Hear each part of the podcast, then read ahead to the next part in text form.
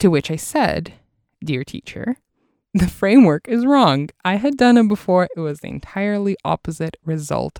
Only if we do all the four stages, only if we cover all the bases, will we be able to sustain that skill for a long time. I have built my career, my teaching, basically my entire life work around this theory.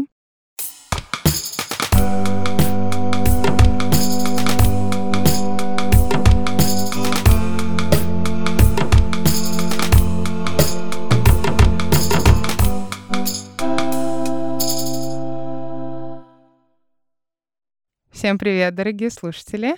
Наверное, вы меня узнали, если нет ничего страшного. Это Ироси или СИО и преподаватель английского из Focus Study. И сегодня мы продолжаем третий сезон подкаста Focus Study про английский. И как вы можете помнить, It's okay if you don't. В третьем сезоне мы разговариваем на английском языке и разговариваем друг с другом, то есть с нашими преподавателями и коллегами. И надеюсь, что сегодняшний наш выпуск не станет исключением, а скорее станет классным подтверждением правила, потому что сегодня здесь я буду говорить с преподавателем фокус-стадии, на этот раз с самой собой. Да, вы правильно догадались, сегодня вас ждет монолог. Это наш первый такой опыт в рамках всех трех сезонов, где я общаюсь не с гостем, а с вами напрямую. И говорить я буду также по-английски. Как всегда, настраивайтесь, усаживайтесь, э, расхаживайтесь, настраивайте ушки на английский язык. Я буду стараться артикулировать, подбирать конструкции, лексику и все то прекрасное, что описывает английский язык, так, чтобы вам было комфортно. Если что-то будет непонятно, мы всегда рады, если вы нас спросите. Просто задайте нам вопрос, что же произошло на 17-й минуте этой речи. Мы будем рады вашим вопросам, комментариям, звездам, сердцам и всему, чем вы можете поделиться с нами, как в интернете, так и в реальной жизни.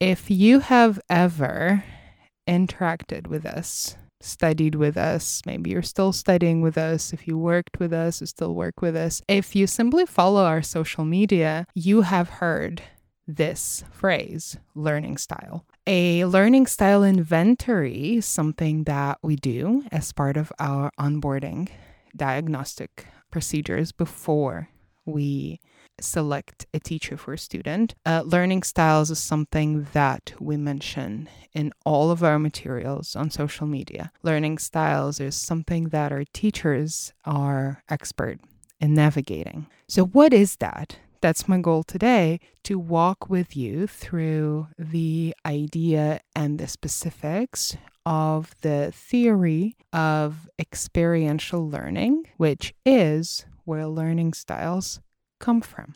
But I promised you a more or less personal story, so I'm going to lead in with that. I have been studying English most of my life. I learned to write my Latin letters when I was four. I remember being fascinated by how the English R is a flipped version of a Russian Cyrillic letter that just like my four year old brain could not get enough of that. I remember that very clearly. But systematically, I started learning English in school when I was seven, my first grade. So it's been, like I said, most of my life. And as if you have been following us, you may already heard me mention I spent some of my high school time uh, studying in the US. You can probably hear that from my English and a specific accent alteration of that when I was 15 and I was a sophomore, a student of a 10th grade in a high school in Midwest in the United States, I had a funny experience. It was funny because it wasn't something I expected from school. So one day, a psychologist came to talk to me and my peers, I would expect them to speak with us about career choices or discipline, but they spoke to us about what we liked in school. And not a single answer that my friends or I gave was being punished. the psychologist welcomed all of our answers. Students who said, I like lunch, students who said, I like homeroom, students who said, I like chilling in the hallway, students who said I like playing soccer, students who said I liked math and chemistry and physics. All of our answers were really welcomed and appreciated by uh, the woman who came to talk to us that was just the beginning of what ended up to be some kind of testing. So later she gave us test worksheets. And then she pulled us all one by one to a smaller room to chat more about things that we like and we don't like about school. The outcome came about maybe a few weeks later. We all got those beautiful booklets that told us about our learning styles. So basically, all the answers that we had given the psychologist about our preferences, where we struggle, how we feel when we make mistakes, what kind of activities we like, what kind of school subjects we like, she analyzed all of that. And I saw this beautiful map of what it felt like a map of my brain, right? It talked about how I better receive information from the outer world, how I process information, where I'm more likely to succeed, what kind of activities I'm more likely to enjoy. And that felt really cool. That helped me understand better how I learn and that helped me kind of prioritize in my classes. Uh, so I landed on this left hand top quadrant.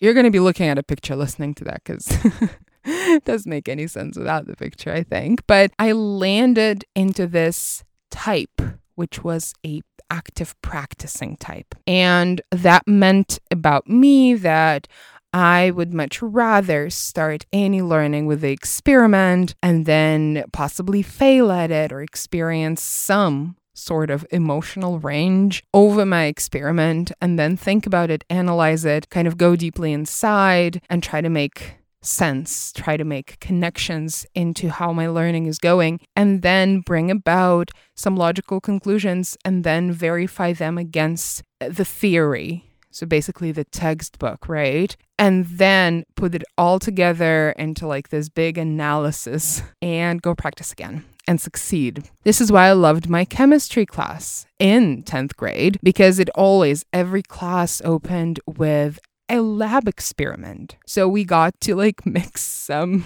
stuff in test tubes. And then, you know, it was really made me feel a lot of things because while all my friends and I would be mixing the same things, their test tubes would turn green and mine would not. So I would feel like I'm not doing something right. On the other hand, everybody's test tubes would not react, right? And mine would like create this beautiful chemistry experiment and the teacher would tell me that I've done something right. It was always fascinating and driven by emotion emotion, right? And then in the second part of class, we always did journaling based on our experiment, right? And that's the reflection part. And then the teacher, closer, honestly, to the end of the class, would share some wisdom, would share some rules, some pattern that is a theory, a graph, a chart, some kind of material put in stone written in our textbooks. And then as homework, she would give us kind of a task to put it all together and try again when we come to the next class. So that example fit very well my preferred learning style. And like I said, I was fascinated because then I could see that some of my classes did not follow that pattern. For example, in the literature class, we had to first read a book so you just sit with the written material and there's, you know, you may feel things about it. You may not if the subject is not appealing. And then after that, you know, we would write an analytical essay and only then will happen the discussion of the material or the writer or any sort of reflection, right? So it kind of seems like the steps were the same, but they would start from a different place.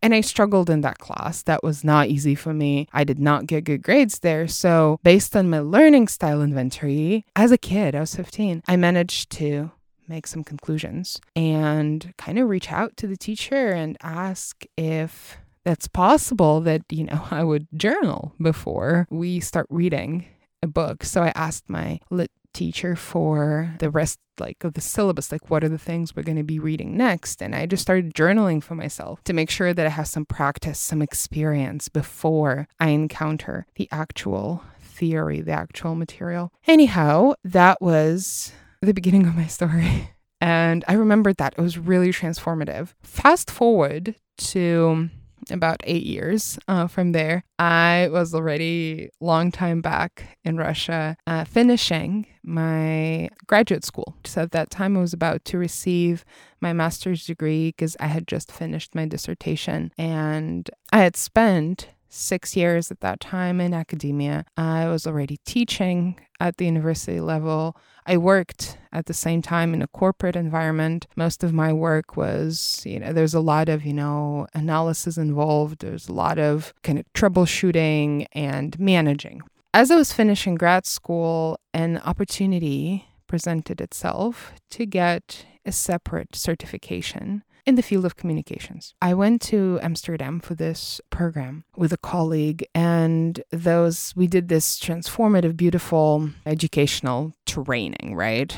And a part of it, surprisingly to me, dealt with the learning styles that I had forgotten all about since my childhood experience. I was fascinated to have this back in my life, and our instructor offered those of us who would like to get examined, right? So to get the learning style inventory. And I jumped right on that opportunity, although, like I told my instructor, I already know the result because I had taken that before. They kind of like laughed a little and sent me through the stages. So, very similarly to my high school experience, I met the person, they gave me a questionnaire, they asked me some questions, they took the time to process that and came back to me with a similarly looking learning style inventory. I went through all the stages and I got my report.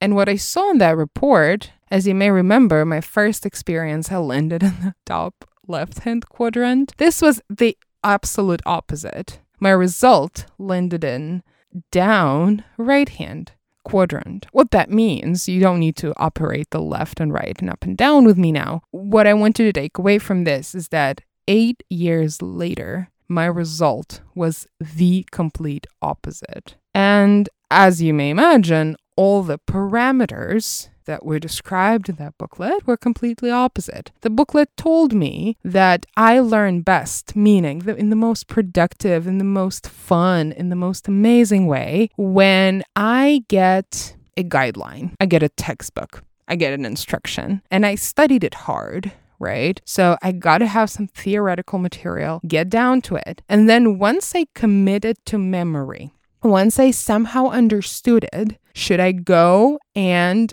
make some experiment about it, practice it, get some feelings about it, then top it up with reflection. That's how my learning would be complete. I was stunned because that made me remember my first experience with the learning style inventory. I made sure I asked my uh, instructor that that was indeed the same framework. She confirmed that it was the same testing, the same theory, the same framework, same school of thought. To which I said, Dear teacher, the framework is wrong. I had done it before. It was the entirely opposite result. I can you help me understand? And my instructor gracefully took the opportunity to remind me that the framework in question is entirely based on our environment, on how we live our life, on how we go about everyday routines. And she helped me understand that as a child with a brain still in the works, with the not so proficient, not perfect, not whatever, the B1 at the best level of the English language, living in the 100% English speaking environment, my brain had no other chance but be a practicing experimenter. On the other hand, as a young adult with a corporate job, with analytical skills, having just finished an academic work, having been doing academic work for a while, having been doing academic teaching for a while, my environment had changed 180 degree. This is why my learning style had changed in the same way. And since that day, which also was almost eight years ago, I could not stop thinking about this theory. The theory being The Experiential Learning Style by David Kolb and his team. And I am fascinated by this theory to the point that I have built my career, my teaching, basically my entire life work around this theory. And I keep exploring it. I keep following the research that keeps coming every day on the topic. I keep attempting to do my own research with the help of my colleagues and our students. And like I said in the beginning, it is a predominant theory of learning that we use a Focus Study.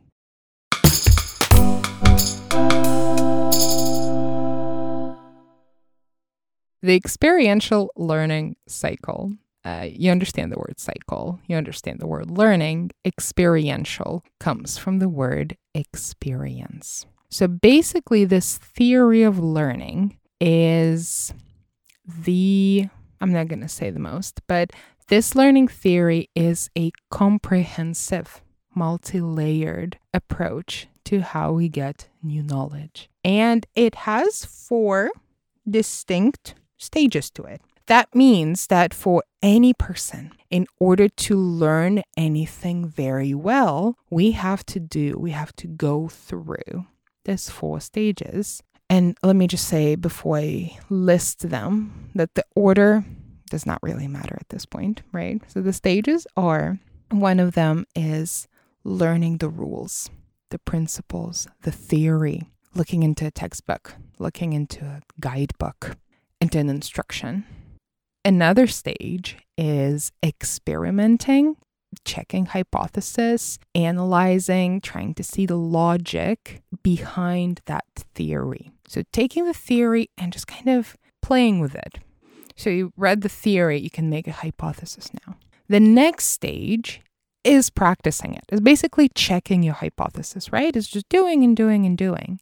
And as you do it, get some data, some emotions, some experience with the knowledge that you're trying to learn. And the final stage is reflecting. The final in this iteration is reflecting how that went, what it taught you, what learning has just happened. And this is in theory. Let me give you an example of how this happens in your English class. All right. So let's imagine you and I are learning about present continuous, right? So we've been studying English a while. We know present simple. I go to work every day. I wake up at 7 a.m. every morning. I walk with my dog. I have breakfast. I take shower. And now the time has come to learn about I am working right now. So, the way you can go about it by yourself or with your teacher, you can get a textbook or read about it on the internet, get some theory on that. In our case, that would be that present continuous is describing things that are happening right now at this stage in time or in the coming future, right? The theory, the three meanings, for example. In order to use that tense, you got to use the word to be, M is R, and the verb with the ing ending. This is how we get I am working, you are working, he is working, right? And, and we can learn in theory on a page that we use words such as at the moment, now, right now, currently to kind of support and identify this tense, right? So that is your theory. You read it or you heard me say it. It's not about, you know, listening or reading. It's somebody fed it to you, right? A textbook or me on this podcast. That's your first stage in this case. And then that would be followed by experimentation by hypothesis, right? So you look at this material and you can go like, okay, well, how can I use it? Well, I can talk about I can't talk about my day using that. I can talk about what I'm doing right now. So for example, if somebody calls me and they say, "How are you?" I can tell them, "Oh, I'm good," and describe my situation right now. That's our hypothesis, right? Um, and then you can make more hypotheses based on whatever the meaning was, the coming future. What is that about? Okay, I can talk about things that will happen soon, that are about to happen soon. You shape your hypothesis and you can you can find out that well, if you talk about the future, then actually the word now is not going to match. It's not going to make much sense, right? So you can even critically assess the um, theory that we learned in the first step. So that's your step number two. Step number three will be actually going and practicing it. So you take all your hypotheses, like if a friend calls me, I'm going to use this tense. So you find a situation where somebody calls you, right?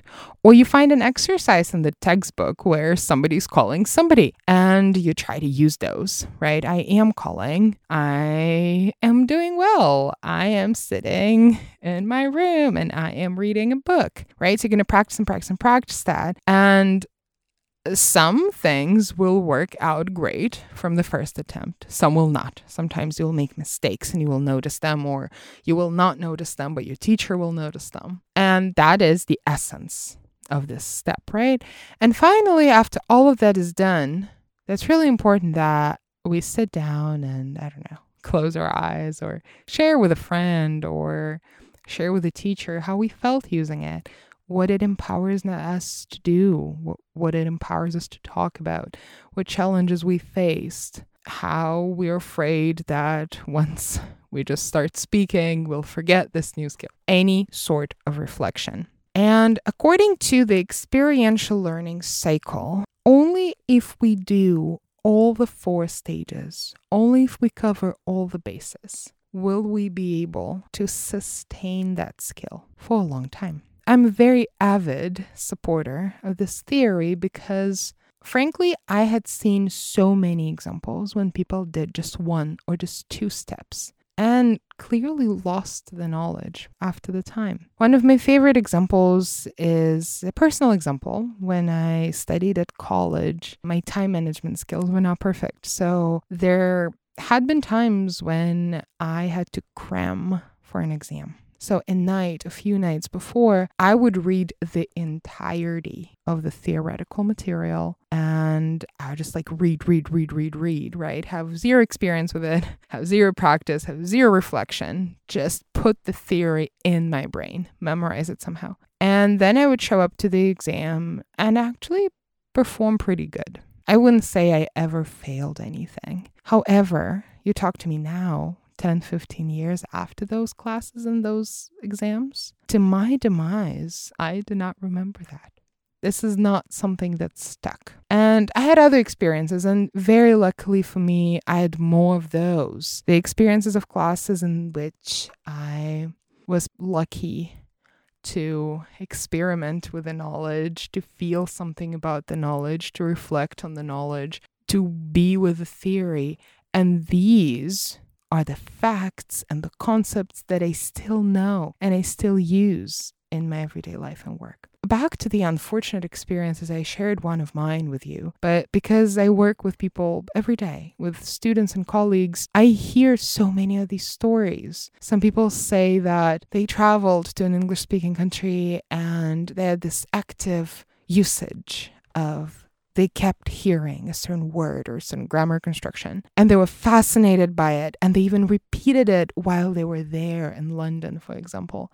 And so that's pure practice, practice and feeling um, stuff about the knowledge. But once they got in the plane and flew back home, they can't remember the word, they can't remember the grammar. And I know that this is because they never truly reflected, relied on theory, built their own hypothesis, they only practiced. Right? So, to sum up, we're looking at this cycle that contains relying on theory, building hypothesis, active practicing and feeling, and reflection.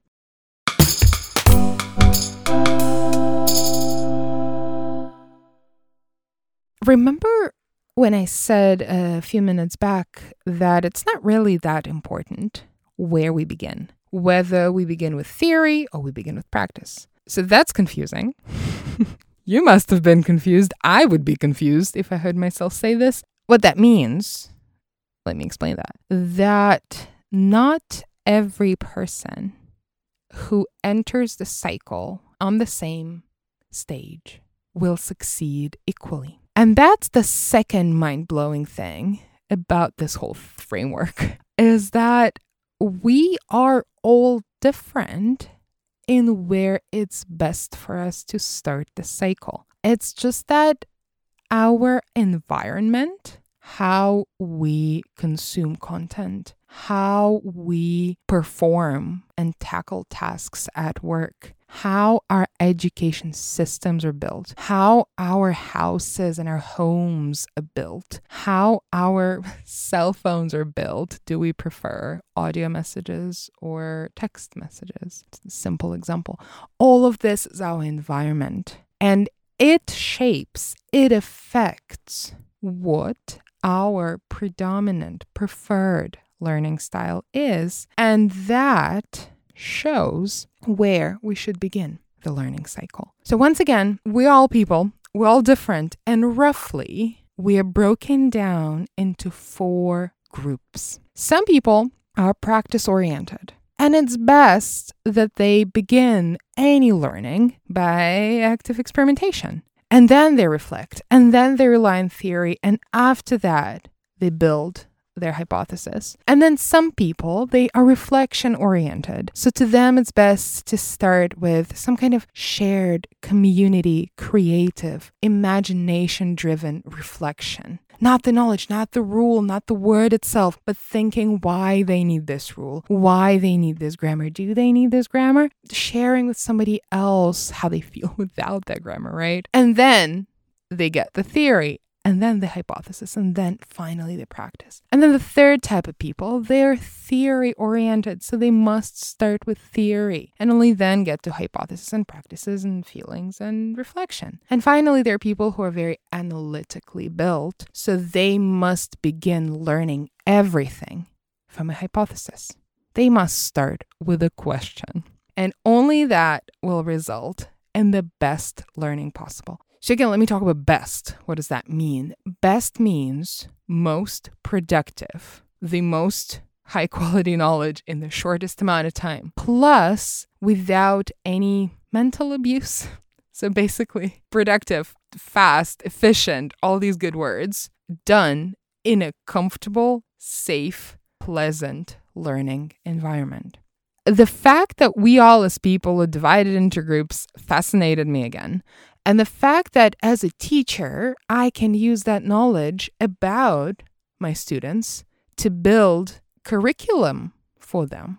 That just blew my mind, right? And that's how we got here. What that means to me and to us as Focus Team today is that we understand very clearly the four stages that every word or grammatical construction or idiom or concept that you are learning, they have to go through these stages. So if we teach you a new word, we got to make sure that you see it like the definition, you see it on paper, you see it in a dictionary, and then you build a hypothesis around it and maybe, I don't know, play with it. Try to figure out what related words exist or how to use it in a sentence.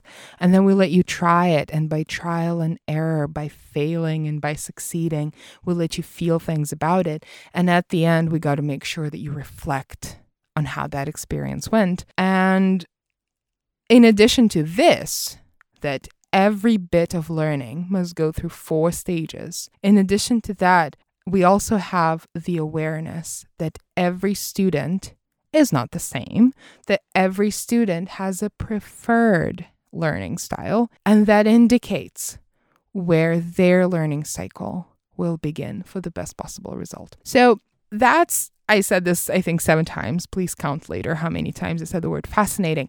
But this is truly incredible that we have access to information like that. We can use these concepts and this expertise to maximize both the efficiency and the comfort of learning. And that is such a creative drive for us all as teachers because let me tell you what, not a single textbook out there in the world is built according to this model, right?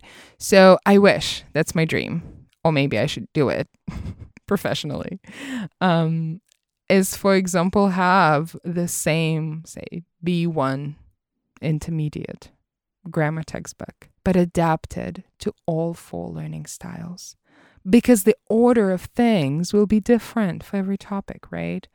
And so now that we don't have those templates existing, we take the responsibility, but also the pleasure of the journey of creating those class plans and study plans ourselves.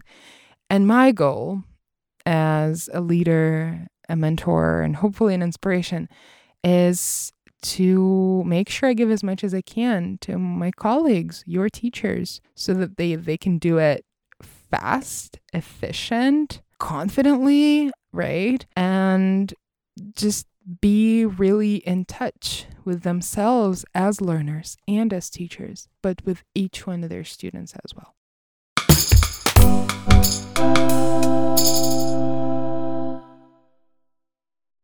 That's the gist. That's the main idea behind the experiential learning and the learning styles. And I think what I'm going to be finishing with today is that, and this is another bit of this theory, of this framework that I deeply enjoy, is that it's not stagnant. I personally hold a lot of hesitation to typologies that are inherent, such as astrology. I don't know much about it, but I'm always careful with it because it's very hard for me as a person and as a professional to accept that a certain mark has been put on me on the moment of my birth and that has not been changing for the entirety of my life, right? So, and I'm sure there's explanations to those. I'm not the expert to talk about them. So, astrology is great. I just I don't understand it, but it's awesome. Um, however, I brought up this example as something that to me at least feels very stable and stagnant and linear and never changing. Inherent, right? It's like in me, it's inborn.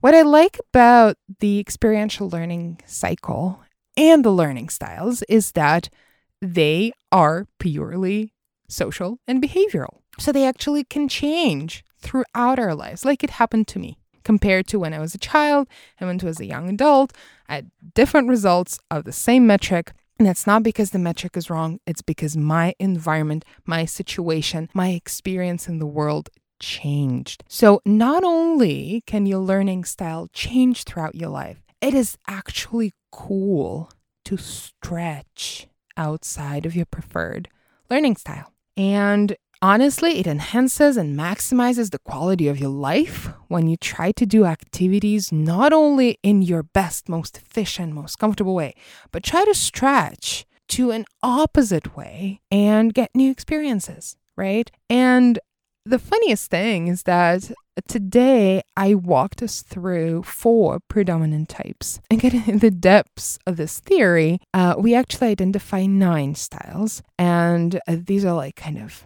combining so that we get eight when we combine the two of the beginning four right? I hope that makes sense. But let me give you an example. A person can be practically oriented and analytically oriented, one type and the other type out of four. But then there are some people who are equally both of these types.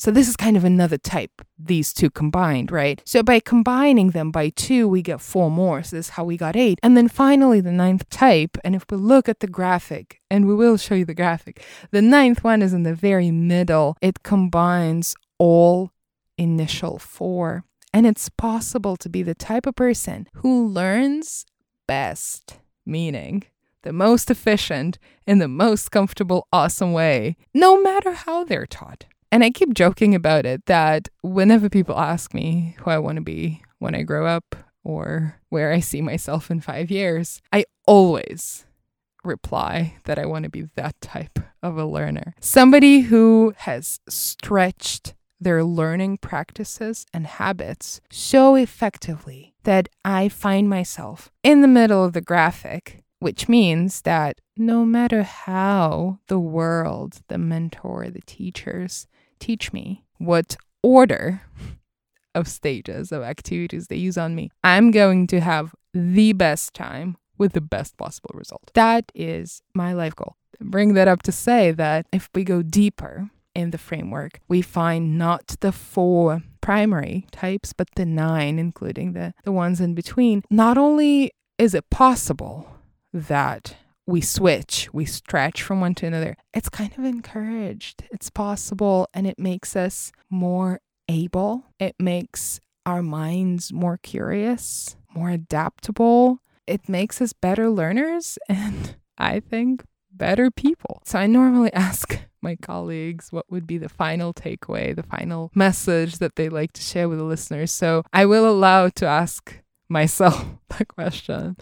And I think my final message for you will be to never stop experimenting and never stop learning about the learning, about yourself, about your brain, about your habits, because it's not, I'll keep saying that, it's not the best, most charismatic, most reputable, most certified, most fancy teacher that's going to get you the English of your dreams. It's not the best, cutting edge, super expensive, super prestigious learning program that will get you there. It's not the most biggest amount of native speakers or native TV shows that will get you the language that you dream about. It is you and your awareness and your curiosity and your knowledge about yourself and the world and the learning process that will get you the English that you dream about. So I hope that this snippet today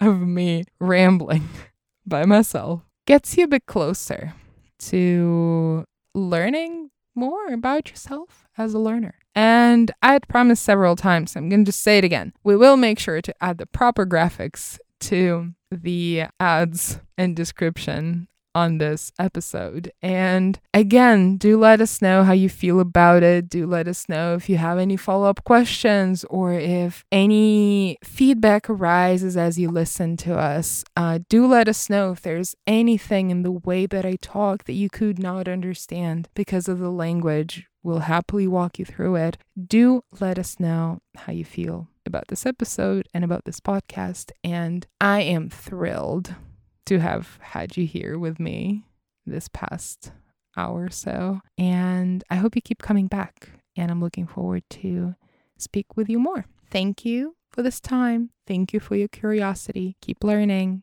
I'll see you later.